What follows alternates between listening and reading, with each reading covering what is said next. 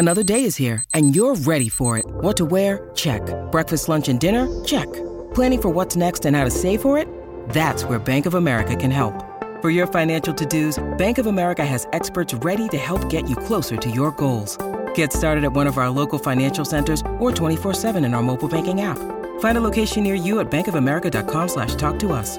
What would you like the power to do? Mobile banking requires downloading the app and is only available for select devices. Message and data rates may apply. Bank of America and a member FDIC.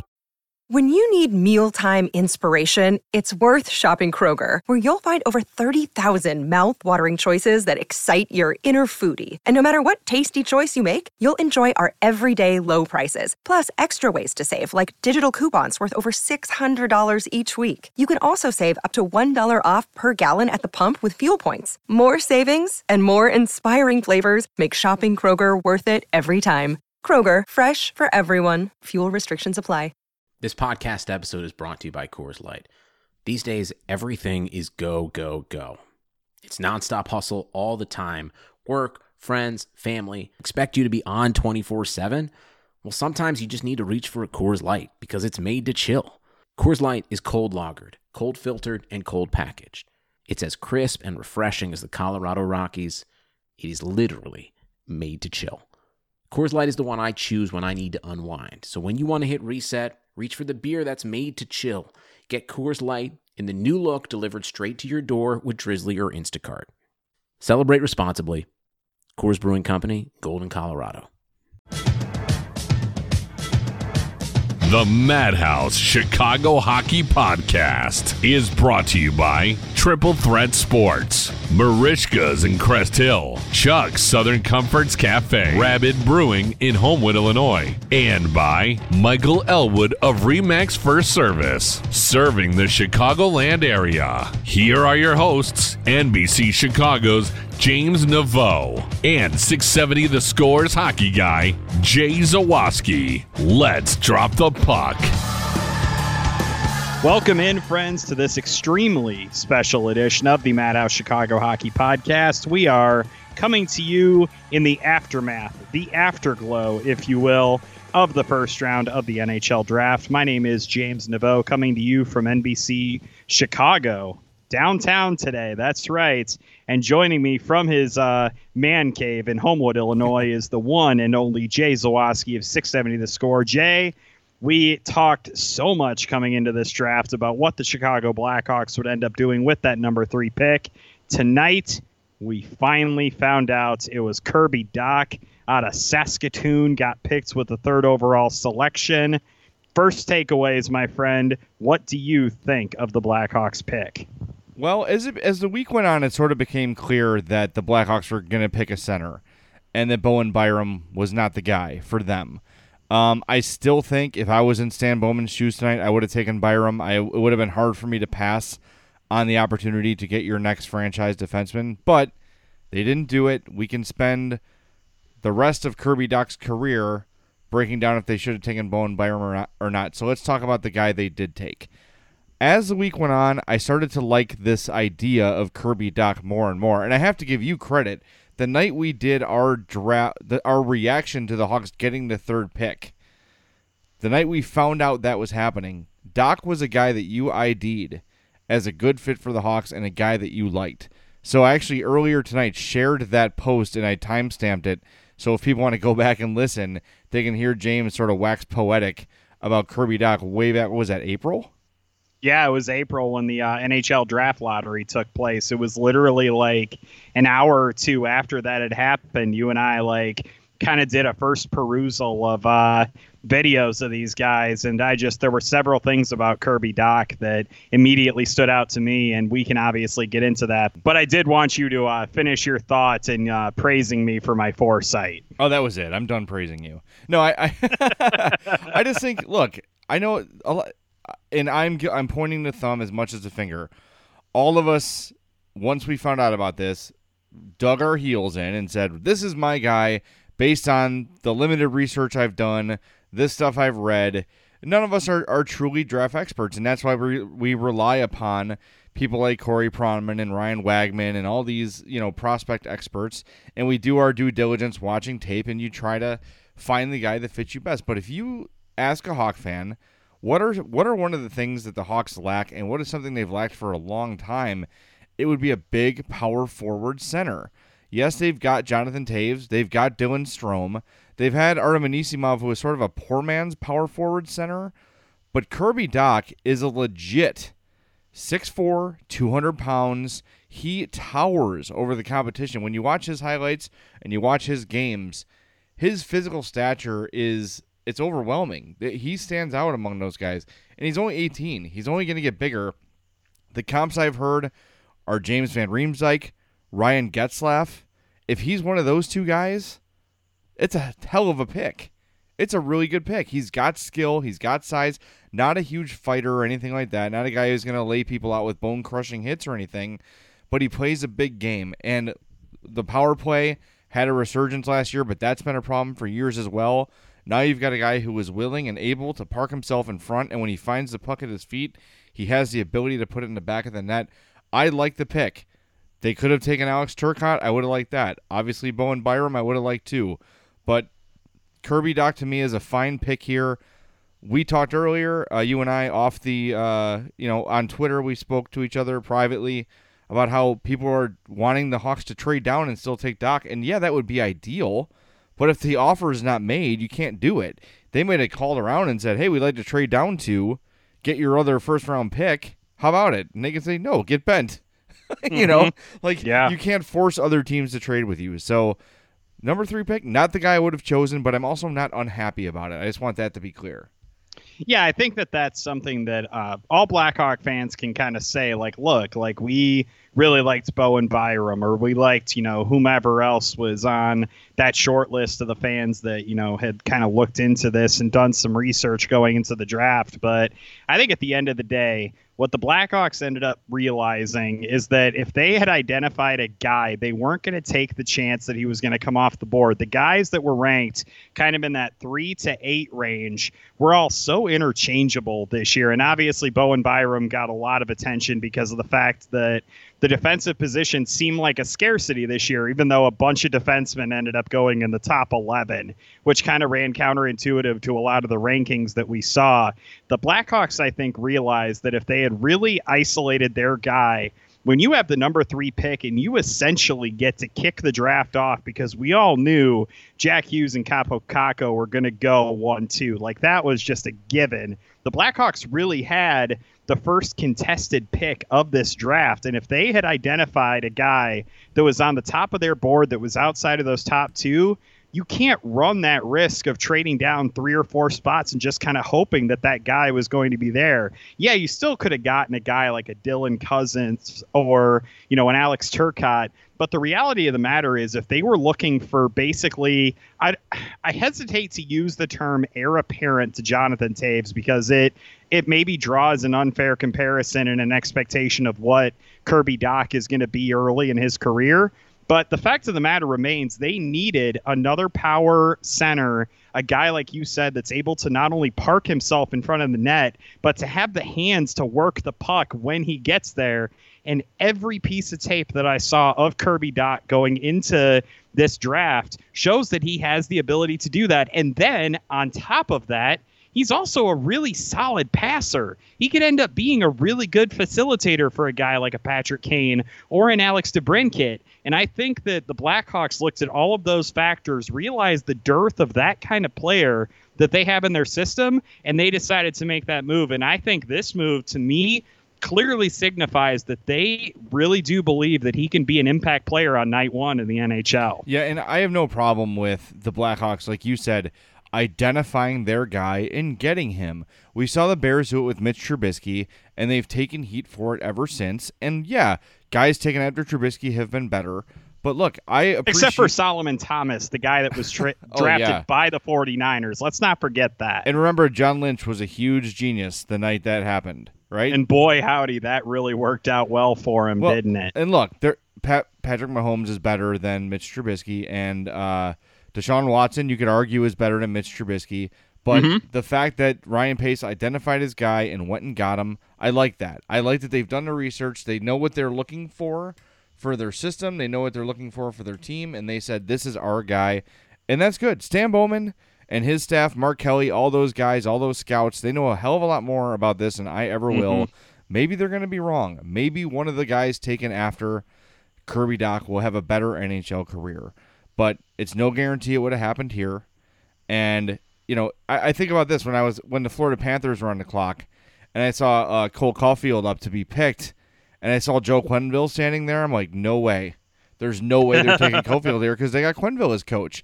And Yeah. Can go on and score, you know, uh, 50 goals. For, who took him? I, I'm blanking. Uh, Montreal. Montreal, that's right. Him at 15. Yeah. So he can go score 50 goals for the Canadiens, and it doesn't mean it would have worked in Florida, right? So all these are all factors. I know, like draft night, the raw reaction is a huge thing. I'm glad that you and I sort of held off on doing this podcast for a few hours. We let the first round go through and gave ourselves some time to absorb this thing. And look, I, I'm I'm I'm content. I think they got a guy that's going to make them good, better, and he's going to be a part of things for a long, long time here and a good part of things. And uh, I'm excited. I'm excited to see him get on the ice. And by the way, if you missed our draft preview episode with Ryan Wagman of McKeen's Hockey, he thought that Kirby Dach is, aside from Jack Hughes and Kaapo Kakko, Kaapo Kakko, sorry, he, he is the most NHL ready player in this draft. Yeah. And Stan Bowman today said he will have every opportunity to make the team next year. So they're not wasting any time. You're looking at 6'4, 200 pounds. That is an NHL ready body. Maybe that was a consideration. Maybe they want to get him in here sooner than later. And instead of having to go find sign a center, they can just plug him in right away as the third line center, let him grow on the job, let him learn from Toews and Strome. And then when the Toews decline begins, he's ready for that number one center job. Yeah, and we've obviously talked extensively about Jonathan Toews potentially being moved off of center, and that could potentially have played a role in the decision to draft Kirby Dach. But I think a more immediate question that gets brought up, and if it's okay with you, I feel like it's time to kind of start getting into the questions that this pick ends up Absolutely. uh, bringing up. The first one I had, and I don't know if you had a similar reaction to this, is does this tell us something not about Artem Anisimov, who I think is very clearly on the block at this point with the center depth that the Blackhawks have, but does this tell us something about their concerns, maybe about getting Dylan Strome re-signed to a decent contract if they're this willing to go out and get an NHL ready center who's going to be cost controlled for the next few years? Does that uh, question come up to you, and what do you think about uh, that potential angle of this story? I, I like that angle. I thought of it tonight as well. And here's another factor. You're looking at it from will we be able to sign him? I'm looking at it from the angle of do we want to sign him? Yes, he had one really great year. Uh, he's a free agent after this year. He's if he has another year like this, it's tough to let him walk. Still a restricted free agent, though, right? Right, After yes. next season. So he's not going to get huge, huge breaking the bank money. But I wonder if if they are ready to commit long term to Dylan Strome. So I, you know me, I'm a huge Dylan Strome fan. Like he impressed me from his first game here, and we said it the other day. He was one of our number one stars almost every time he took the ice this year. Uh, he was outstanding. So I like him. I want him around, but I wonder if they feel eh, maybe we don't want to give this guy big money. You know, knowing DeBrincat needs a new contract, knowing they're going to probably be players in free agency this year, uh, maybe they're looking at potentially trading Dylan Strome at some point. I don't know. I I think that that is the most interesting angle here, and it, it probably won't be answered this summer. It would shock me if they trade him this summer. But uh, Yeah. if they feel like they're not going to be able to get a deal done or don't want to get a deal done, that you know maybe they can move him. I don't know. I don't. I, I'm not advocating for that, but you do have to wonder what the impact on Strome will be here. Right. And I, I was going to say that I think obviously a trade is definitely in the, you know, cards as a possibility if they really are concerned about their ability to re sign Dylan Strome. But I also wanted to bring up a couple of maybe a little bit more positive like spins that you can potentially put on this when it comes to Dylan Strome. The first thing is it could potentially just, you know, kick him maybe into a top six wing role, even though he obviously is, you know, a guy that can play second line center. We saw that this last season. It could be interesting to maybe move him to wing occasionally and give Kirby Dach that kind of a safety valve to kind of take some of the pressure off of him in his early stages of his career. Well, I thought that could potentially go ahead. Sorry. No, Strome played uh, left wing on the first power play unit for the bulk of the of his time here. So right, he's definitely capable. I, yeah, and that's and that's something that I think the Blackhawks could look very seriously at because that really does give you a strong boost to your top six forwards if you can move Dylan Strome to a wing and have Patrick Kane on another wing, have Alex DeBrincat on a wing. I mean, those are some really good top six forwards that the Blackhawks could potentially run out there if Kirby Dach ends up working out in his first NHL season. So I think if you want to kind of put a positive spin on that, it could really make Dylan Strome a little bit more versatile and allow Jeremy Colliton to kind of move him all over the ice. And I kind of like that idea if that's indeed what they're thinking about doing. The second question that I have about Kirby Dach is maybe more so one of expectation. Yeah. I I get the sense the Blackhawks are going to, like Stan Bowman said, I take him at his word when he says they are going to give him every opportunity to make the team coming out of training camp. My question to you is if he doesn't, if he say plays like eight games, they opt to send him back to junior, does that to you put just that little bit more pressure, or heck, a lot of pressure on Stan Bowman's job security with this team? Or do you think that the team has shown enough uh, confidence in Bowman's abilities that you don't think that this is a make or break proposition? I don't think Dach making the team this year is going to make a difference on Stan Bowman's job job security. I think if we're talking about two years, two and a half years down the road, and maybe he starts, you know, uh, the 20, what would it be, the 2020 21 season uh, slow and doesn't come out and make the team right away, or when he does, he starts poorly.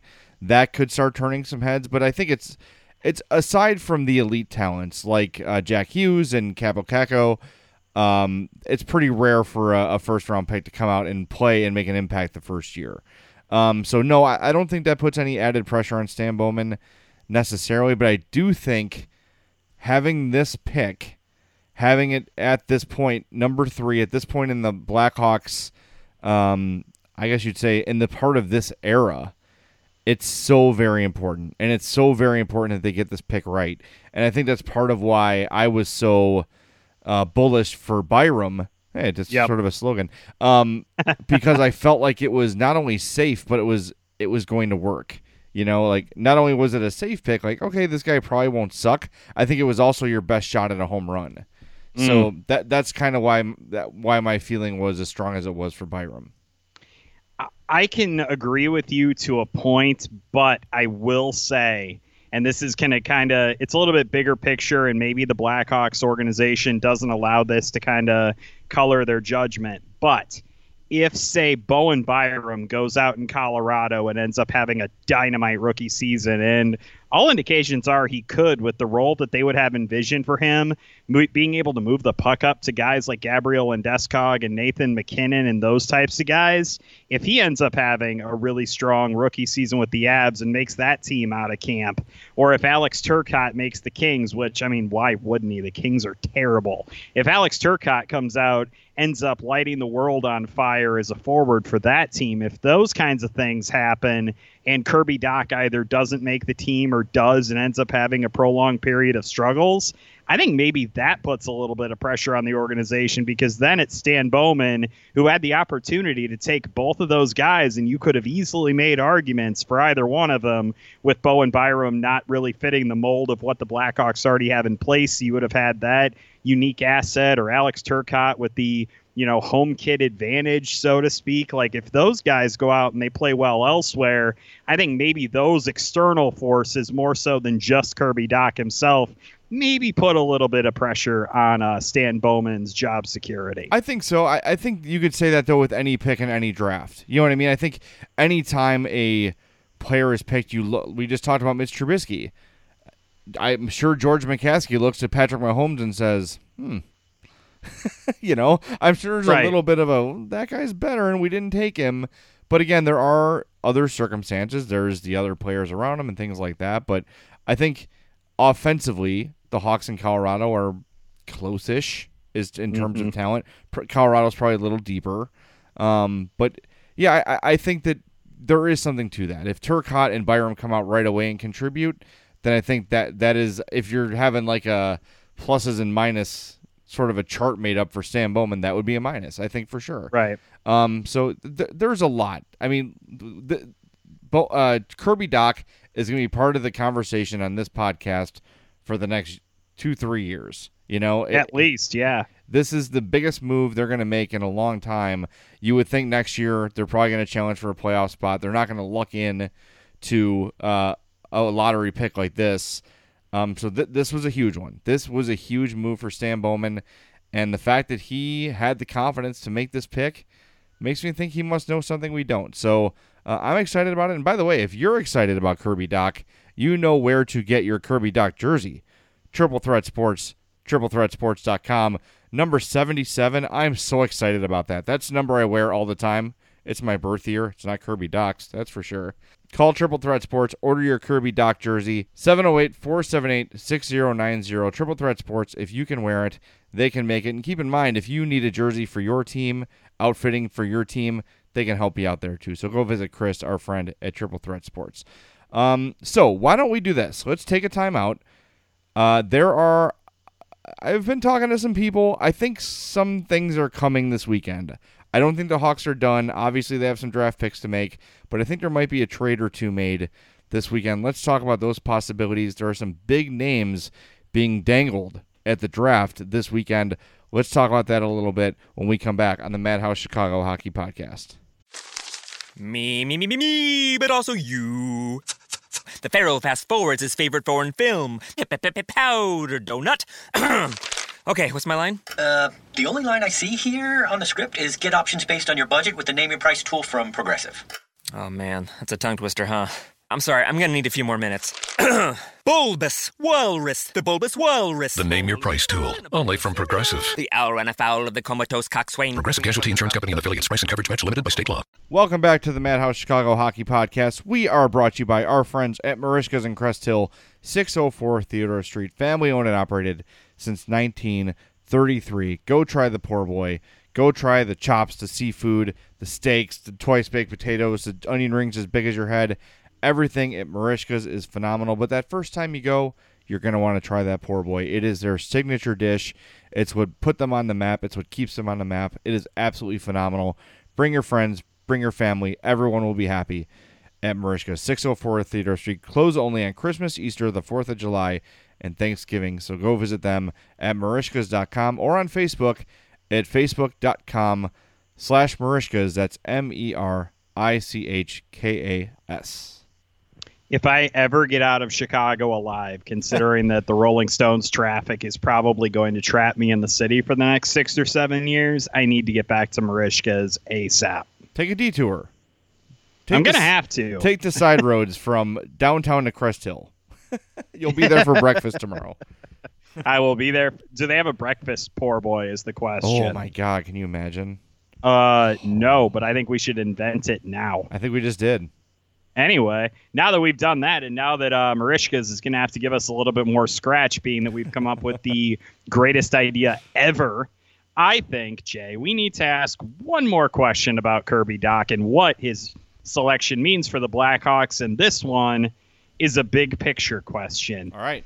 Now that the team has acquired this center that they likely weren't going to be able to find in free agency or via trade this offseason, the question becomes what comes next for the Blackhawks? What to you stands out as their biggest priority, and what directions do you think the Blackhawks could potentially go now that Kirby Dach is going to be wearing the number 77 for this team? I think I would like to strengthen their uh, winger situation. Um, I'm and not I'm not talking about the 80s hairband winger. Uh, I'm talking about the left wing, right wing. When you look at the depth chart, the top six is very strong, but then we're getting into the unknown Dylan Sikuras. Um, this Anton Wedin they signed, they really like. Kubalik is going to be part of the team, but I'm just like I don't want to see John Hayden anymore.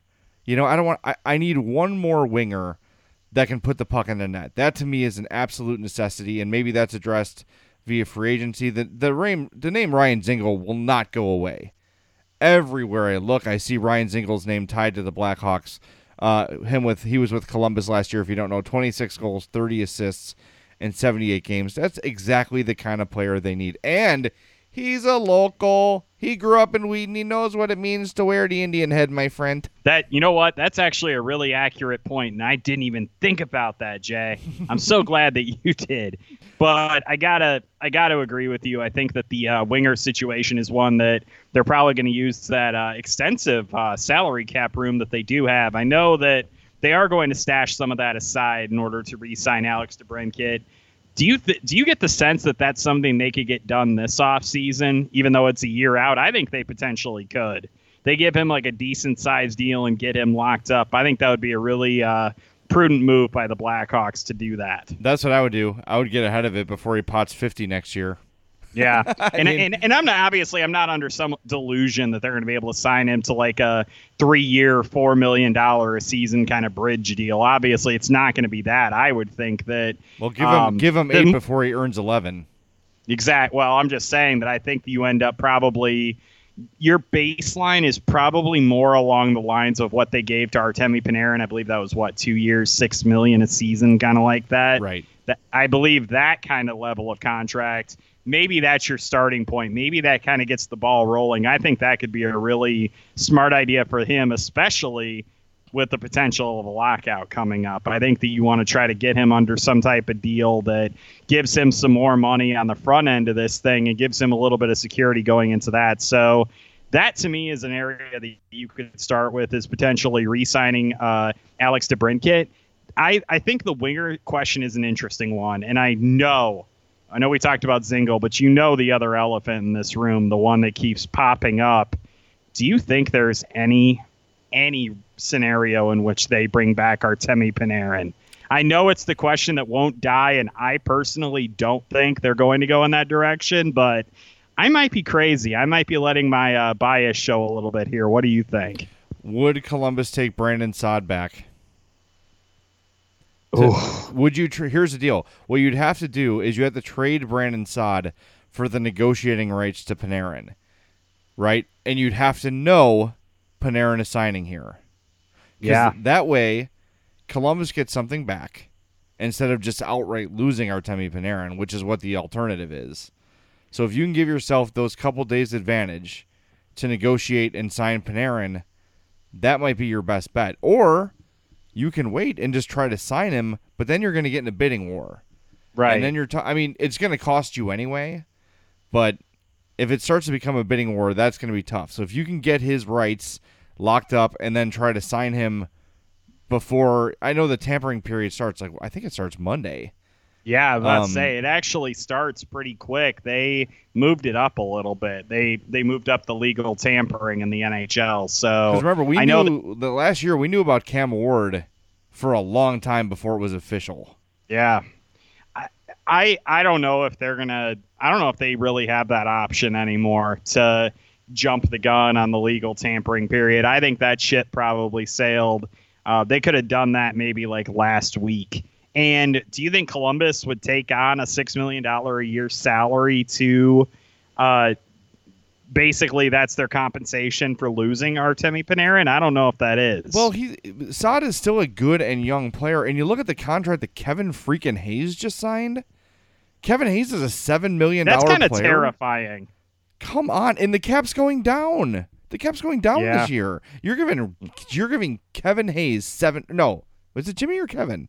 Kevin. It was Kevin. You're giving Kevin Hayes seven million dollars. I would take Brandon Saad for six in a heartbeat. You kind of have to at this point, right? Especially considering he only does have two years left on his contract. It's not like it's a albatross deal that goes like five years into the future. And they're still competing. At least they're still thinking they can compete.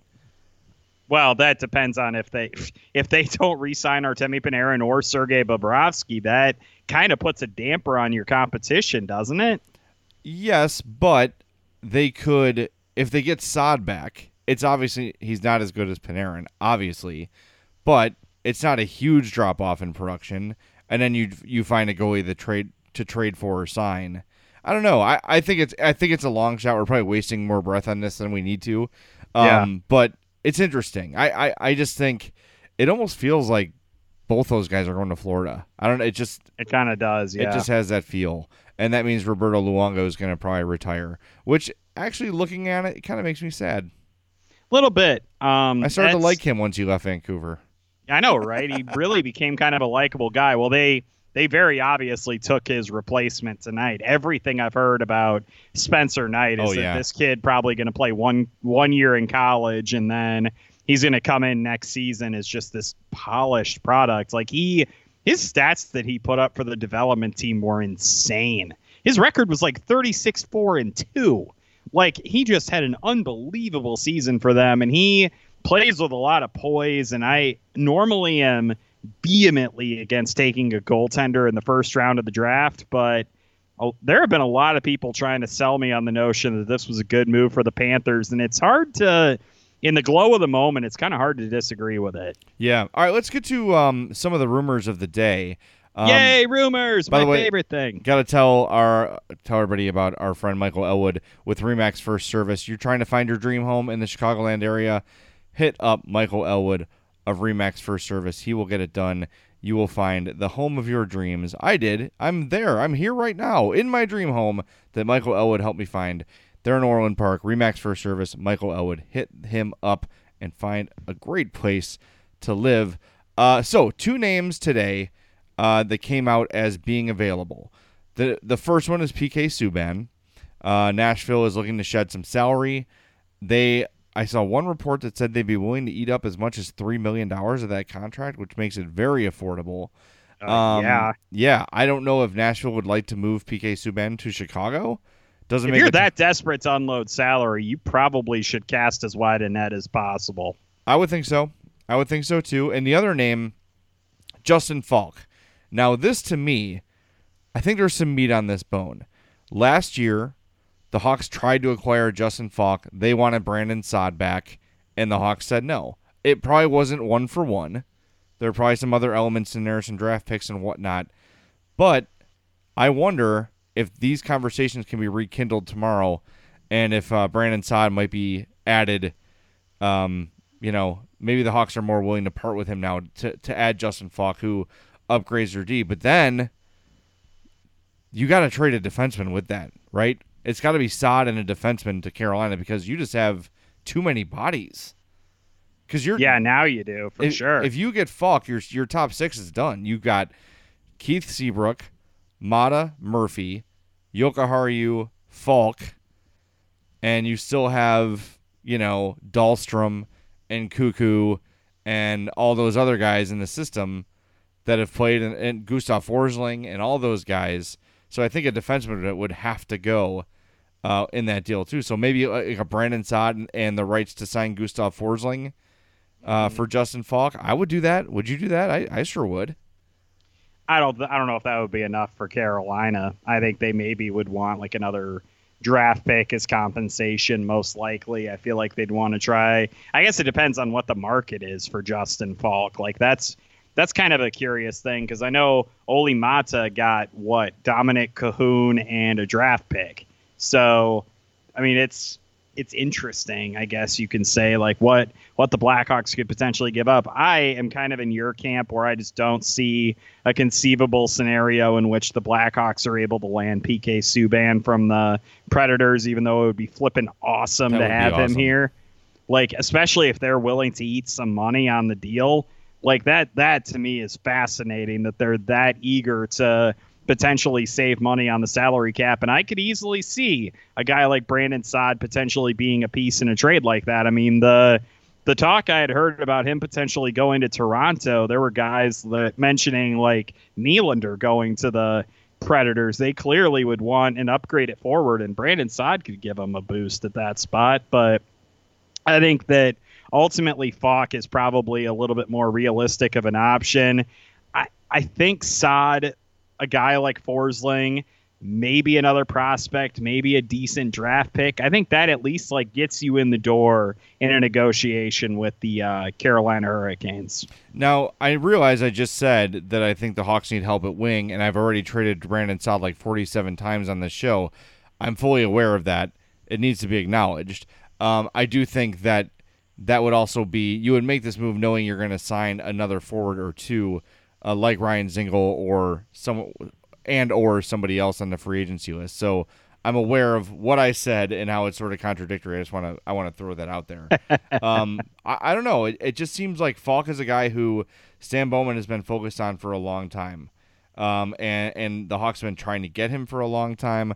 Last year, maybe unwilling to give them Brandon Saad because they traded him for Panarin, and it seemed like, wow, that was a clear loss of a trade, right? Especially considering the year he had two years ago almost like they didn't want to admit that fault.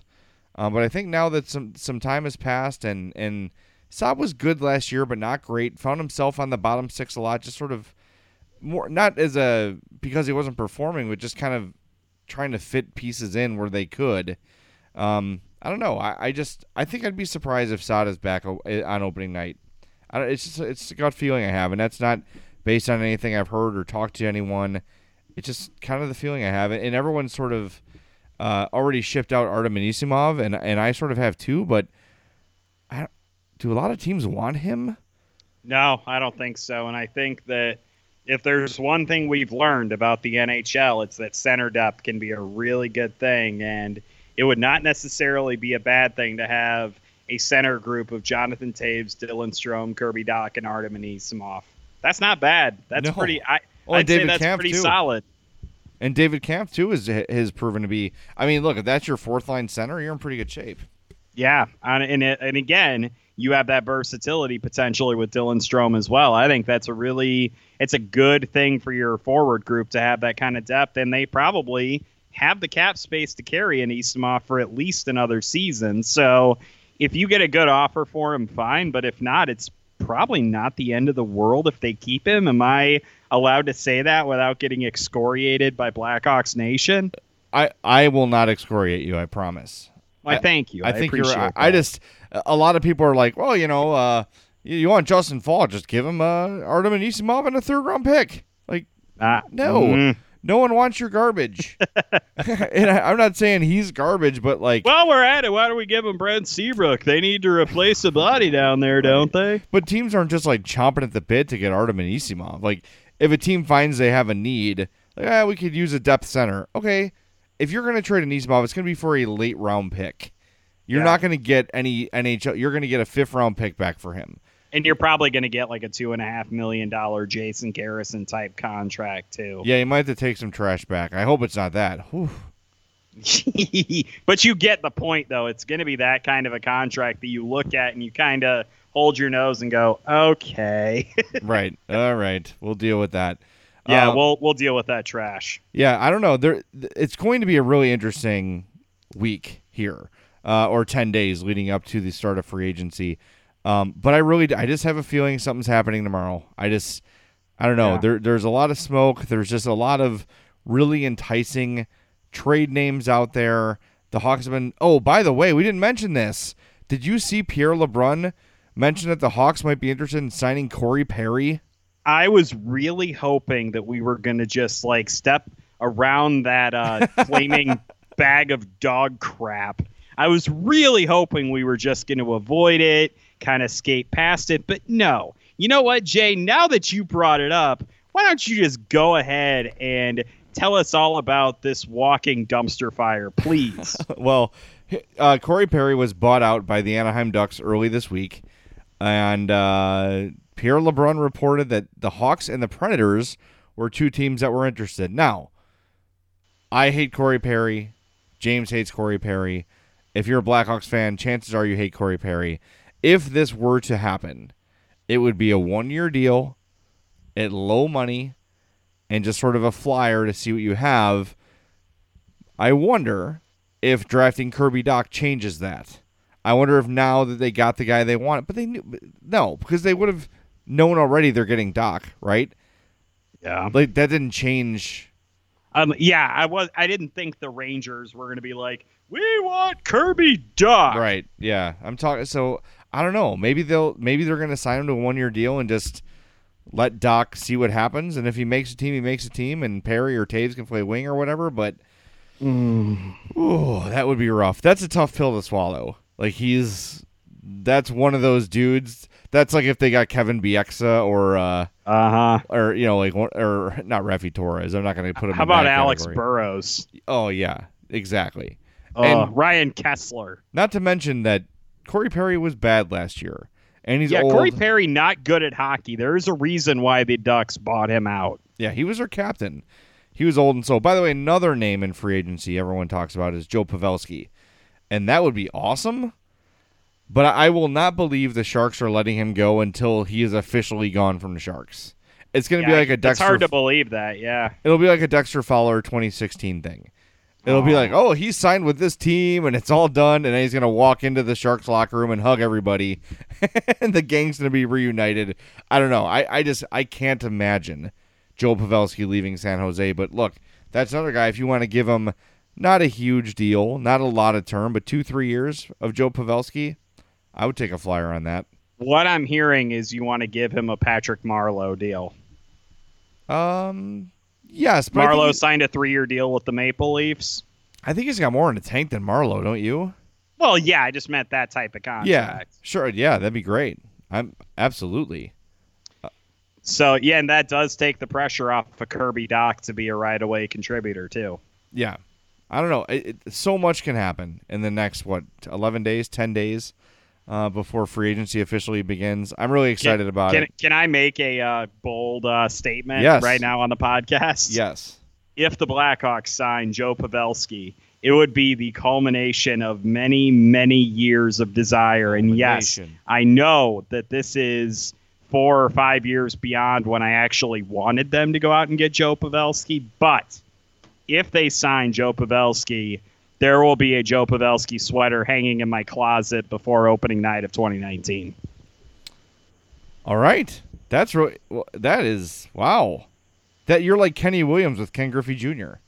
I love Joe Pavelski, man. And I know, again, I know he's past his prime, but he's still a pretty damn good hockey player for the age that he is. And I think he could be a really good fit for the Blackhawks and would really give them a good boost of strength up the middle if they signed him, provided it's not insane money. But you know what? I'd again, I'd rather have him than Corey Perry. That's for damn certain. If it was if it was insane money, would you still get the jersey?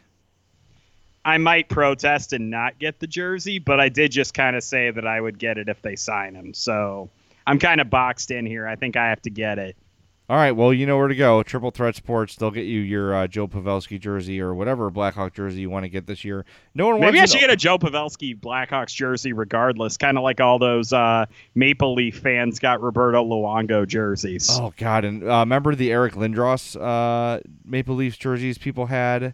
Yes. Oh my God! All those like, yeah, it's it's a done deal. It's gonna happen. All right. Uh, let's talk about Rabid Brewing. Then we're gonna pause for our email of the show. Are you ready? Should we wrap this up? I, I want some beer. What? Beer? right. Yeah. Well, Rabid Brewing, uh, that's the place to get beer if you haven't heard. Uh, Tobias and Ray, I saw them at the Homewood Farmers Market this week, which is my favorite place to be in the summer, by the way. They've got their stand out there. I had the Hemo Goblin, my favorite. Ray had it poured for me before I even got to the table because she just knows that's my go to. But everything at Rabid is fantastic. The newly released Zool is amazing. The uh, Blood Orange Chocolate Stout, amazing. Everything there is so good, so creative, so delicious. And they're starting to bottle, they're starting to distribute. So tell your local bar, hey, you guys need to reach out to Rabid Brewing, get in touch with them, get their kegs in here, get their bottles in here. It's really, really good stuff. Go visit the Southland legend, Rabid Brewing in Homewood, Illinois. Are you ready, my friend, for the email of the show? As ready as I will ever be. Email the guys at madhousepod at gmail.com or follow them on Twitter at madhousepod. The email of the show, as always, is brought to you by our friends at Chuck's Southern Comforts Cafe with locations in Burbank and Darien. Visit chuckscafe.com. Barbecue, Cajun, Mexican, pub food, everything that makes you fat is at Chuck's. And I say that with love and kindness. Everything there is absolutely fantastic. Bring your friends, bring your family. I say this all the time about Chuck's. Whoever you bring, they will find something they love at Chuck's. There's literally something for the pickiest little kid to the gourmet uh, food critic type, Dan Bernstein type, snobby food person.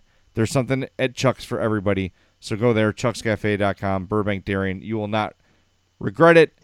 This email of the show is actually a tweet because it's a common theme I've gotten all day, and we should address it. Brett Gassman says they could have traded down for Dach. He's not bad, but you have to take Byram in that spot. This is like taking Drouin when you should have taken Jones. It's Stan trying to be cute. James, your thoughts? I disagree with it being Stan Bowman being cute. I don't think there was. And he's done any, that before. It's sure. Yes. Yeah, well, a lot of GMs have. A lot of GMs are guilty of this. But I will say that I don't think that this is one of those instances. I genuinely feel in my heart of hearts that if the Blackhawks say had traded down to I don't know, you want to call it six, six if they made a deal with the Red Wings, or seven if they had gone um, another pick down and maybe made a deal with the Buffalo Sabres like that. I don't know if Kirby Dach still would have been there.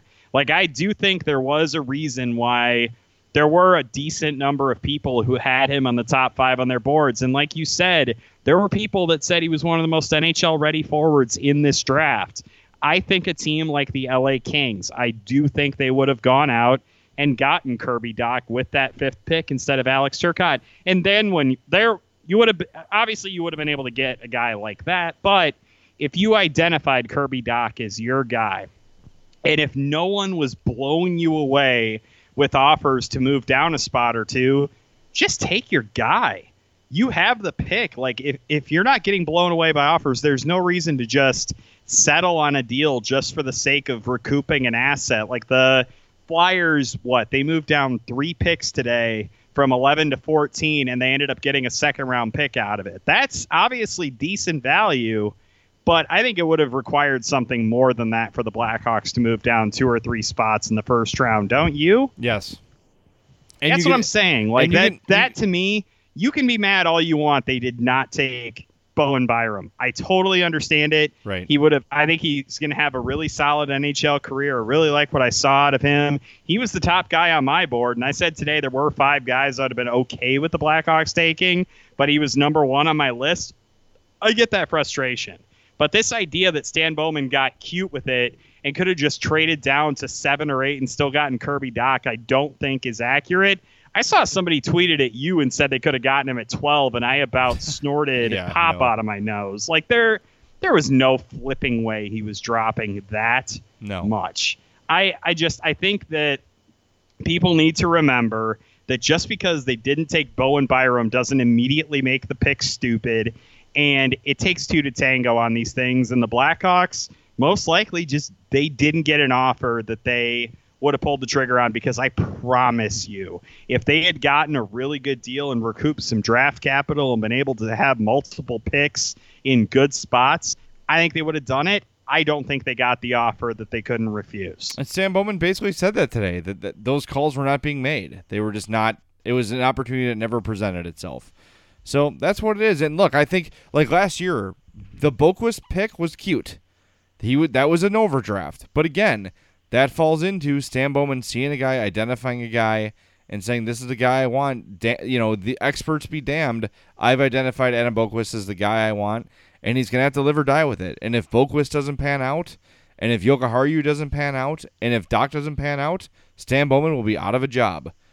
But from everything we've seen so far, those three guys, your top. Well, we can't really say anything about Dach yet, but but Jokiharju and Boqvist, they're on the right trajectory. They're. It's very likely Jokiharju is going to play 82 games, considering he's healthy, or assuming he's healthy, next year. Boqvist probably the year after, and and maybe Kirby Dach is here from day one next season. But we're going to see, man. So much is going to happen between now and opening day. So much is going to happen between now and next week. By the time we talk on the next podcast, James, we could be looking at two, three different names on this roster that we didn't know were going to be here. So, Yeah. um, thanks for sticking with us. Thanks for staying up late with us. Uh, we want to make sure the whole first round went by, so no trades happened while we were doing the podcast. I'm glad we waited. Uh, and look, if any news breaks over the weekend, any news breaks early next week, James and I will be back with you uh, to do everything we need to do. We'll do a free agency preview because some of those names are going to start leaking out as the tampering yep. period begins. So stick with the Madhouse Chicago Hockey Podcast. We want to thank our sponsors, Triple Threat Sports. For all your team outfitting needs, call Chris 708 478 6090. Merichka's and Crest Hill, family owned and operated since 1933.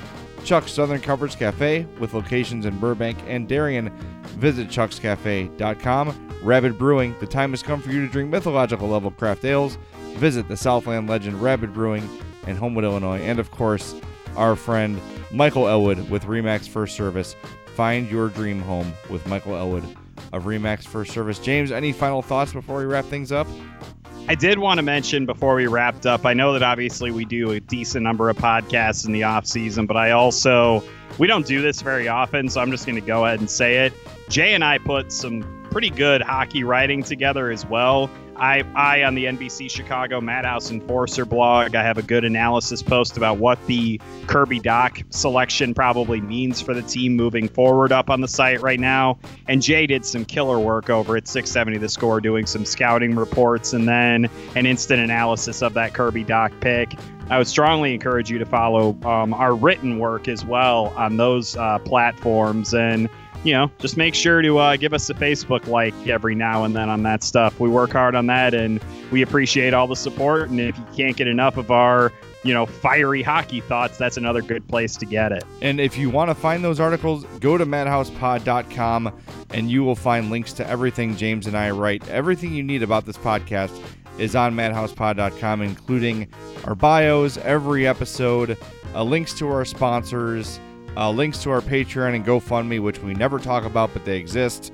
Uh, so head over there, madhousepod.com is your one stop shop for everything podcast. But with that, let's wrap things up. James, I will talk to you, I think, pretty soon. We're going to find out. Yeah, it's going to be in the next couple days, man. It's going to be awesome. Yep. Cannot wait for this offseason to get underway. Thank you all for listening. Thanks for staying up with us on the Madhouse Chicago Hockey Podcast.